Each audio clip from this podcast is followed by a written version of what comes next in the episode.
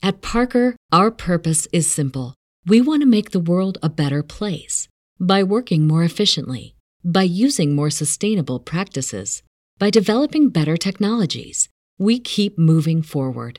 With each new idea, innovation, and partnership, we're one step closer to fulfilling our purpose every single day. To find out more, visit parker.com/purpose. Parker, engineering your success. Hi, this is James Mercer from The Shins. This is Shirley Manson. This is Lol Tolhurst, co-founder of The Cure. This is Huey Lewis giving you the story behind the song. The story behind the song is back with an exciting second season. We peel back the layers on music's most iconic hits with legendary artists like The Killers, Heart, The B-52s, Violent Femmes, Jewel, Huey Lewis, Modern English, and more. To keep the music flowing, we'll be sprinkling in classic episodes from our archives between each new one. So check out the story behind the song wherever you get your podcast. It's easy to hear your favorite artist on WFPK from wherever you are. Listen on your smart speaker, live stream from our website at WFPK.org from Louisville Public Media. Super Mouse. That Mighty Mouse. No, that's Mighty Mouse, isn't it?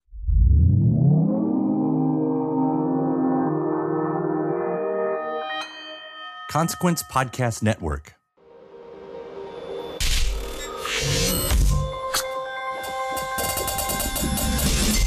Hey, welcome to another edition of Kyle Meredith with the interview series presented by WFPK at WFPK.org, Consequence, and the Consequence Podcast Network. Hey, thanks as always for uh, making your way here, checking the series out. You know what to do if you like what you hear, what you see. Uh, hit that subscribe button. We put out three new interviews every single week, so it's a great way to keep up with your favorite artists, discover some new ones, know what's happening in the music world. Of course, you can do so at uh, iTunes, Apple Podcasts, Spotify, Acast, Podchaser, NPR, YouTube for the video versions, or again, anywhere you get your podcasts from. Subscribe to Kyle Meredith with. Today on the show, talking with the Lovin' Spoonful's, John Sebastian. He's got a brand new album called John Sebastian and Arlen Roth Explore the Spoonful Songbook. It's a collaborative LP that finds the two musicians reimagining the band's classic catalog through instrumentals and new versions that feature guests taking the vocals. And the Welcome Back Kotter theme song singer uh, takes us into the pair's partnership. He compares these new versions to their 60s originals, tells us about finding jug band music in his youth and marrying it to the rock and pop music that would result in those legendary tracks. Now, John's also going to take us through the sparse arrangements of songs like Daydream and Do You Believe in Magic. He tells us why they weren't able to come up with a new arrangement for Summer in the City and gets into the inspiration behind Didn't Have to Do It and his solo cut stories we could tell. We also get to hear about writing children's television music in the 80s. Now, as a child of the 80s, it was a pretty awesome uh, finding when I come across the fact that he had written Care Bears Countdown and a lot of the music for the Care Bears, and, and beyond that, uh, more than just uh, Care Bears. So he's going to get into that as well and tells us that he and Arlen may be doing a sequel to this record as well. So let's do this talking about John Sebastian and Arlen Roth explore the Spoonful Songbook. It's Kyle Meredith with John Sebastian. How do you do, Kyle? Thank you for doing this. Uh, thank you for being on here. We get to talk about a new release, and I got to say, this is the first new release in quite a while too. Uh, explore the songbook of the Lovin' Spoonful. It's uh, it's you and uh, Arlen Roth. That's right. And uh, yeah, first off, just a compliment. Um, the two of you all together doing these songs, it's so much fun to listen to. I'm delighted to hear folks say that, and I'm I'm getting that reaction fairly frequently. That's got to be what you want to hear. So, so Arlen, tell me a little bit about him and your relationship and how this project came to be. Well, uh, Arlen and I go back quite a ways because we have ended up on stages playing together, mostly at benefits, not at prearranged type concerts. Uh, and then also, he and I shared for many years a mutual interest in groveling around the old music stores in lower Manhattan. I think we were one of the six people that still knew about these places. And uh, so, you know, and we were on the lookout for odd things, you know, like Fender six string basses and stuff like that. So uh, that was a kind of a point of, of uh, friendship for us. but over the years, we have ended up on these various stages where we kind of had to uh, react to the moment and uh, be uh, a, a, unit. And so, let's see, I guess it goes back a couple of years now that Catherine and I were listening to one of Arlen's records uh, that he had done uh, one of these instrumental projects. Uh, I think it might have been instrumental music of the Rolling Stones or uh, the uh, uh, uh, Simon and Garfunkel. He did one of those. And these were all, Catherine and I were like having dinner and playing them and going, gee, this is really nice. It's, it's kind of a unique take. Well, so then the next time I saw Arlen, I told him exactly what we had, had said. And he said, You mean you haven't done 11 spoonful one of these? And I go, uh, No.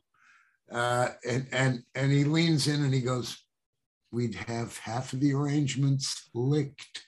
That was what, that was what the, that was kind of uh, the real, uh, the go move so so Arlen and I, as I say, we we did sit around and play guitars a lot. So it wasn't that different to go into the studio and play guitars a lot. Uh, we uh, fairly soon um, enlisted Ira Coleman and Eric Parker as our rest of our rhythm section. And uh, so we had already finished 14 tunes when all of a sudden we couldn't be in the same room together anymore.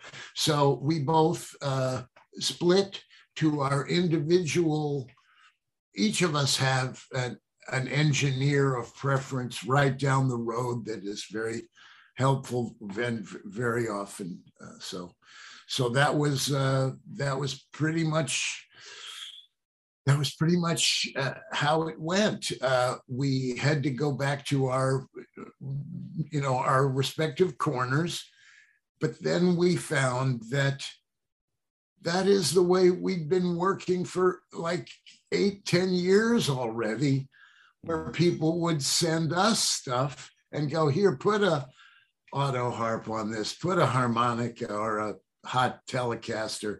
So uh, we we had the background to be able to go, okay, well, let's just look at our record the same way. All right, so we don't want to get all uh, 1970 Los Angeles about this. You know, we really got to keep it uh, contained because that's our strong suit. And uh, so between that and and uh, being able to recruit uh, both Muldaurs uh, individually, Maria Muldaur sang a tune with me, and Geoff Muldaur tenored me on a couple of other things that I'd always wanted to do, and uh, and then the amazing Austrian twins, the Mona Lisa twins, who uh, had been working. Uh, I'd been working for them uh, for a, a, couple of uh, albums of theirs and saying, look, don't pay me because I'm going to recruit you for something. I just don't know what. and as soon as the, uh, the album with Arlen and I started, I went, ah, that perfect. So originally, we really had thought that this would be a singularly instrumental album. But as time went on, we began to say, gee, uh, this one tune could really stand a vocal. Gee, wouldn't it be fun if we had the twins sing this tune? You know, so, and that began to happen here and there. So that, I don't know, we may be at 50 50 by now. It is, it is fun kind of hearing uh, both ways as, as you cruise through here. It seems like a lot of, you know, the biggest hits were able to stay with the, uh, the instrumental versions and, you know, some of the others that you might I might I didn't expect it right away. You know, had, uh, really fun treatments with your guests, but but also you know you mentioned it not being a um, a 1970s LA production, which very funny. Uh, it, it made me sort of think about that too because the way we talk about 70s productions, the way we talk about 80s productions, especially, really doesn't ever hit the 60s like that. You know, and you're in, in, when these songs originally came out, most of them, um, and then, you know, hearing sort of these minimal versions of them uh, as you're doing this, it, I, I wonder, like, do some of these feel like maybe the demos would have felt to you? Well, demos for the Lovin' Spoonful were pretty much the record. We, uh, we'd be lucky if we got a second chance. You know, that's all. That's all coming. Uh, you know, uh, Fleetwood Mac. Yeah, that, that, that that's another era. So yeah, we would sometimes just, uh, hey, this is good. Let's uh, add an auto harp and put it out. So that that was uh, that was our tactic. Well, it goes a long way to say, as I, as I was mentioning, like um, we had so many more tricks. I mean, so many more tricks became available as the decades went on. But um, yeah, but those recordings still sound perfect and pure in a way. And I don't know why. I wasn't there. You were there. You could speak to it more than me. But uh, the production just still stands on its own. Look, there specifically, when we're talking about the spoonful, we are talking about the skills of Erik Jacobsen because uh, Eric and I had already sort of begun a friendship even before the spoonful. Uh, it was even before I had begun to really hang out with Zalman. Uh, and, and uh, our conversations were very powerful in the uh, in the way that they affected uh, what would be the Lovin' Spoonful. Well, and, and then to kind of go back and, and hear the way again what you're doing on these this set right here yeah. and, and and and doing a little comparing. And of course i'm not saying anything new with this but the way you all just blended so many styles you know that that you were doing at the time was that something that you was that natural or or did you kind of notice that that was happening that you guys were doing some blending that not a lot of other bands were doing at the time well, remember that we were learning guitar a few years after a lot of very famous guitarists. So mm-hmm. we had a lot of people to, to draw on as we were trying to figure, you know, uh, uh, some of this uh, some of this stuff we were hearing mostly on record. Well, I'm one of those. Like, um, of course, we talk about jug band music. I'm in Louisville, so we're I'm in one of the homes oh, of, of Jug Band, you know. Uh, that's right, man. That's right. I I I wanted that T-shirt, the one that says Louisville, Louisville. Then right. Louisville, Louisville, Louisville, Louisville. Yeah, I. I was I was talking to someone, of course, in the UK uh, earlier today, and it says, "Where are you from?" And I said, "Louisville," and he kind of looked at me and said, "Louisville." I was like, "Ah, there it is. Yeah, I have to I have to remember to do that." So, you want to be a rock and roll star? No? Well, how about a podcast star? Well, as it turns out, there's a new all in one platform just for you. It's called Anchor, and it's the easiest way to make a podcast. And check this out it's free. There's creation tools that allow you to record and edit your podcast right from your phone or computer, and then Anchor will distribute the podcast for you so it can be heard on Spotify and Apple Podcast and, you know, everywhere else in, uh, in podcast land. And what's even better, you can actually make money from your podcast. Go figure. Uh, no minimum listenership on that. It's everything you need to make a podcast in one place. So go ahead Download the free Anchor app right now or go to anchor.fm to get started. So, what are you waiting for? Podcast stardom is within your reach. With us in Memphis, you know, as two of the um, the main starting points, uh, the main popular starting points of jug band music and, and what came from there. You know, we're, we're well versed in around here. Yeah. But what drew you to it? What what was it that spoke to you at the time as a young man to to kind of point you in that in that direction?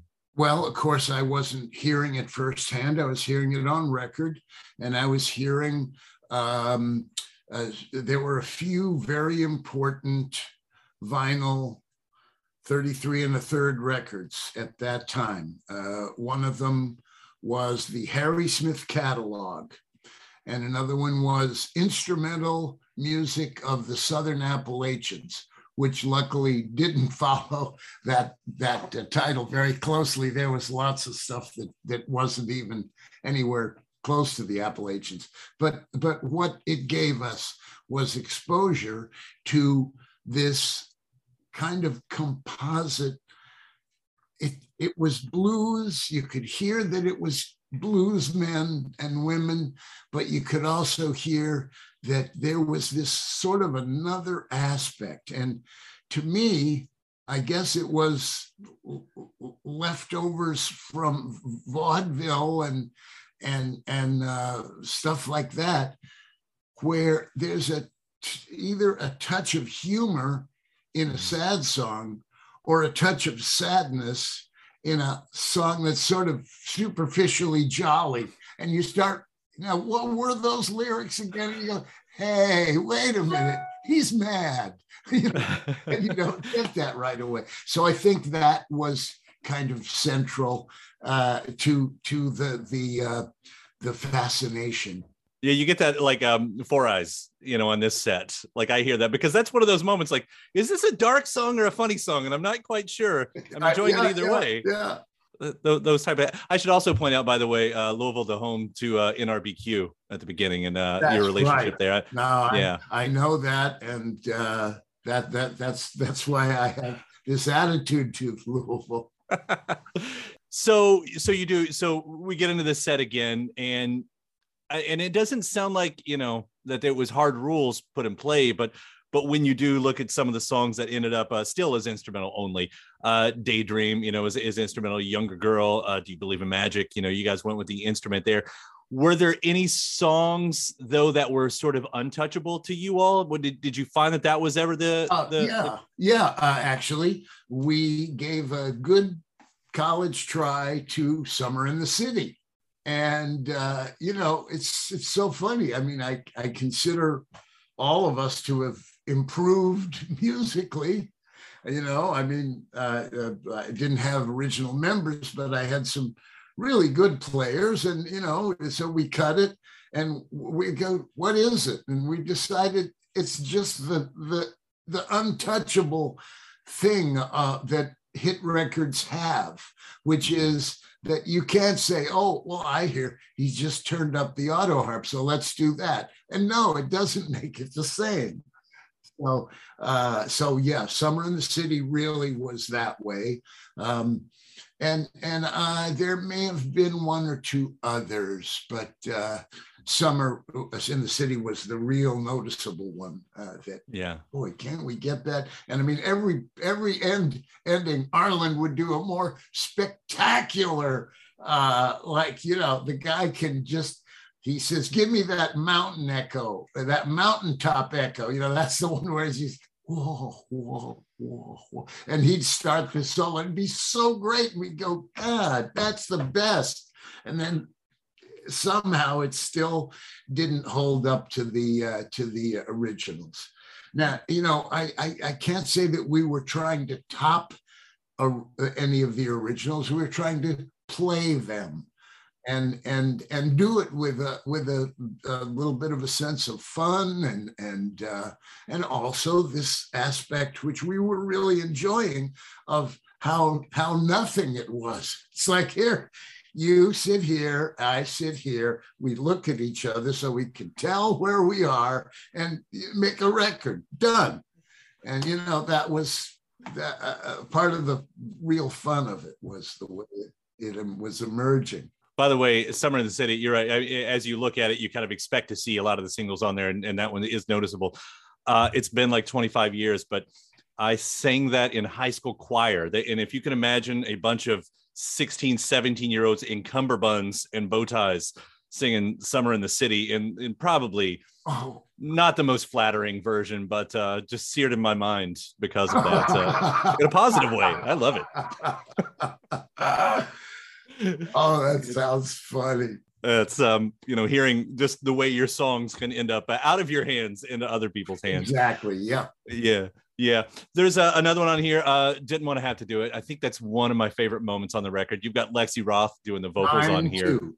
Absolutely. Yeah. I'm just going to go broad here. Tell me about that song. Uh, you know, it, it's uh, conception and also where it is with uh, this version as well. All right. So, really, one of my first significant relationships was with an older friend, woman who had a daughter, and uh, uh, our friendship and relationship began very casually, and everybody was sort of saying, "Yeah, you know, this is just we're just having fun." Uh, but uh, when it became obvious that it was uh, over, or that something else was starting, I, I I really don't remember the specifics, but I think it was probably for me, that was the first uh, real uh, heartache uh, that that I was experiencing as a young guy.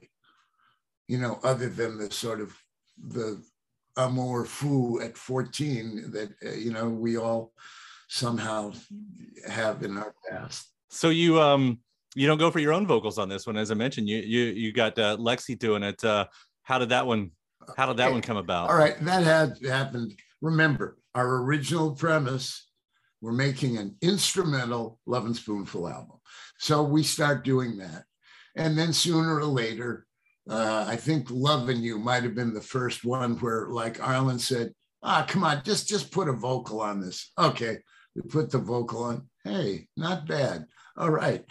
So we continue with our instrumental approach and didn't want to have to do it was one of the tunes we did. And i thought because it has that repetitive didn't want to have to didn't want to have to that i would do that with harmonicas and overdub a series of echoes and and answers. So and i used a couple of different harmonicas and it was quite elaborate at which point, Arlen calls me and says, "You know, Lexi's out in California. I sent her the some of our stuff, and and she came back and said, I want to sing. Didn't want to have to do it. Uh, you know, don't let this get by me." So I thought, geez, you know, woman's a professional singer. Uh, you know, with a dad like this, she can't be a musical. So I, I, took a shot, and of course, she gave this terrific performance. I love her version of Didn't Want to Have to Do It. And yes, I mean, if I had to pick a first single, I think I'd probably go with Lexi. That's the one.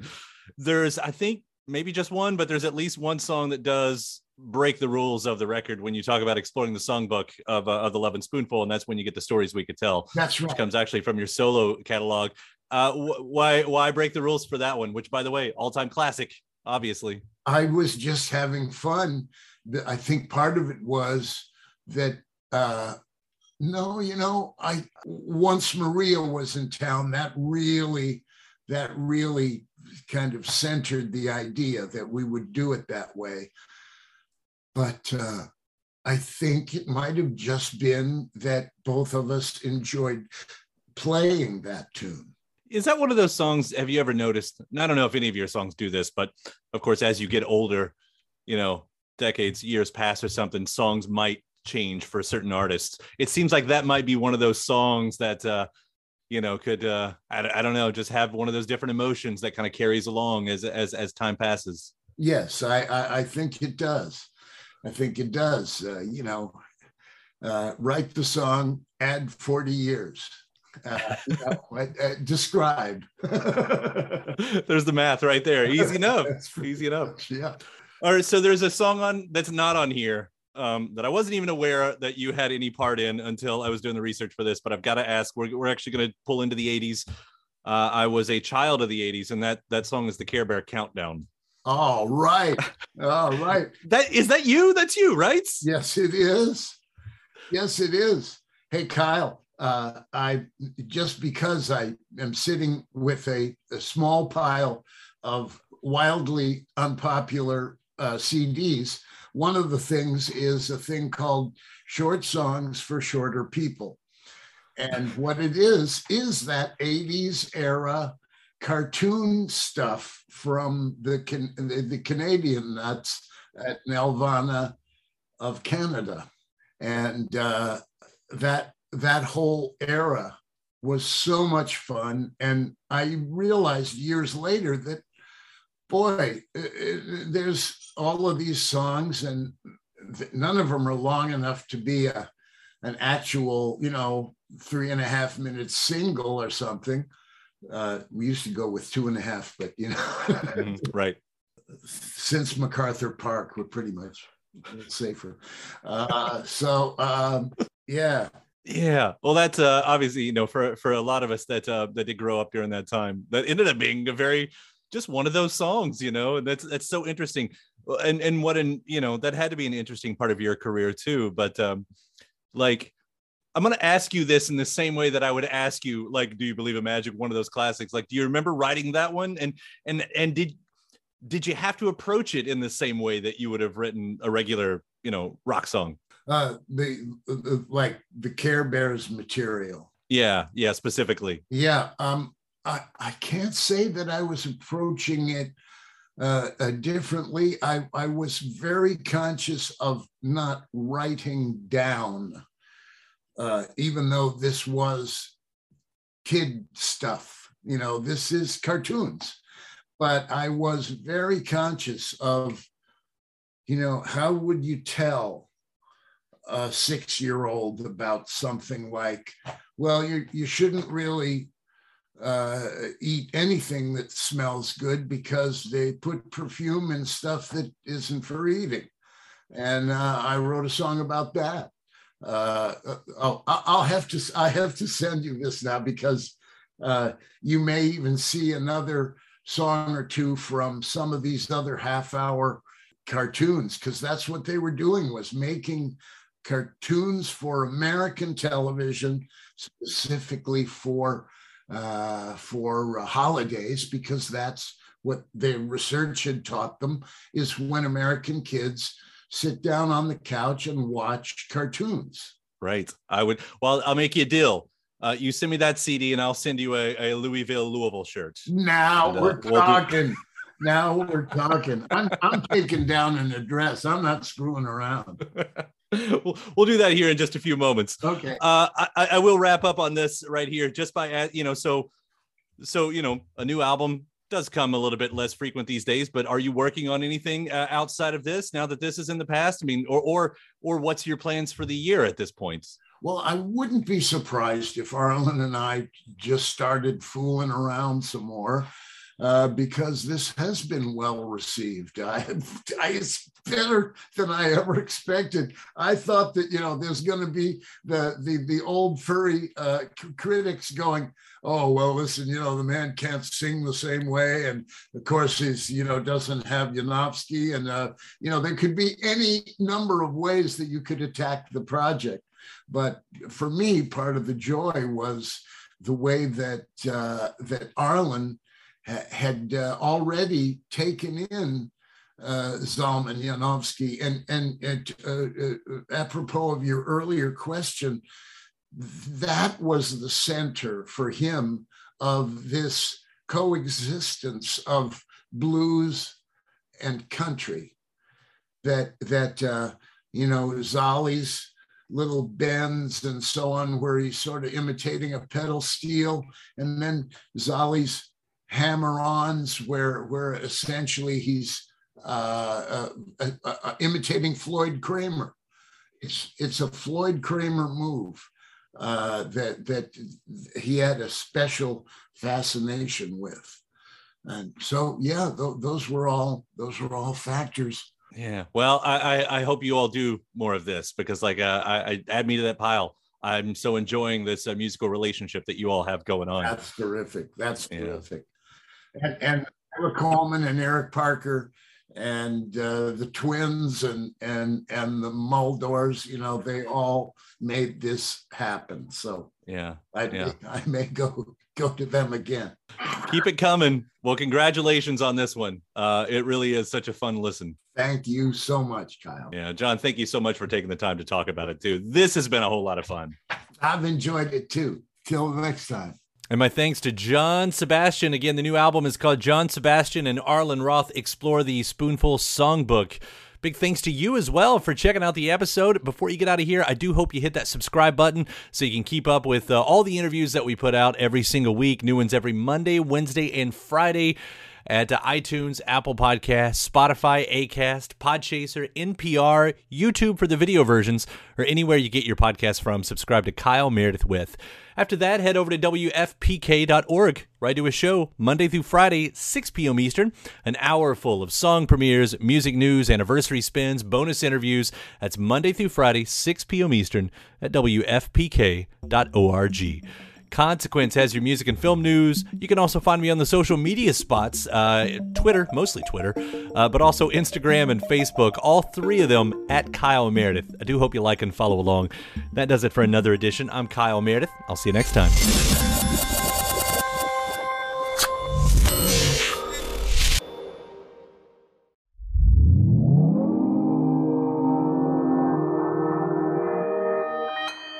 Consequence Podcast Network.